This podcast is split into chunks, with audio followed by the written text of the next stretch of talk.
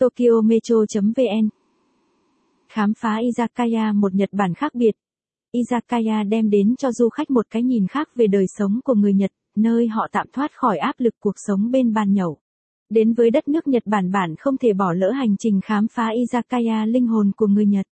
Khi du lịch Nhật Bản, nếu bạn là người thích trải nghiệm cuộc sống thường nhật của người dân địa phương thì Izakaya chính là nơi phải ghé tới. Thường được biết tới là quán rượu phong cách Nhật Bản, Izakaya gồm có một phần quầy bar, một phần là nhà hàng. Các nhà hàng truyền thống ở Nhật Bản thường chỉ chuyên một loại thực phẩm, trong khi Izakaya cung cấp một loạt món ăn của cả phương Đông và phương Tây. Izakaya thể hiện khía cạnh thoải mái của người Nhật, giống như một thế giới khác nằm bên ngoài những nghi thức nghiêm ngặt xung quanh ẩm thực cao cấp Kaiseki. Izakaya là gì?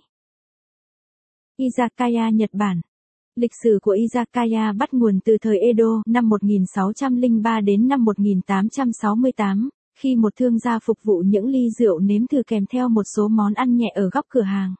Izakaya được ghép từ y ở và sayaka, nơi bán rượu sake, ban đầu là nơi bán rượu sake cho phép khách hàng ngồi lại để thưởng thức rượu. Đôi khi izakaya còn được gọi bằng cái tên akakochin, lồng đèn làm bằng giấy đỏ, vật thường được treo trước mỗi izakaya.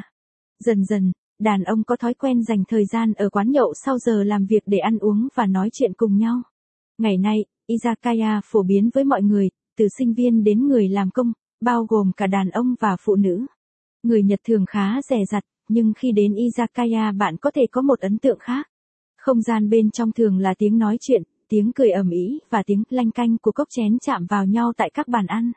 Nhiều izakaya phục vụ qua đêm nên vào buổi sáng sớm, bạn hoàn toàn có thể nhìn thấy những người Nhật say xỉn không về nổi nhà và ngủ luôn trên sàn ở lối vào các nhà ga xe bus, tàu điện. Ở các tỉnh. Nếu bạn thích bài viết này, vui lòng truy cập trang web tokyometro.vn để đọc tiếp.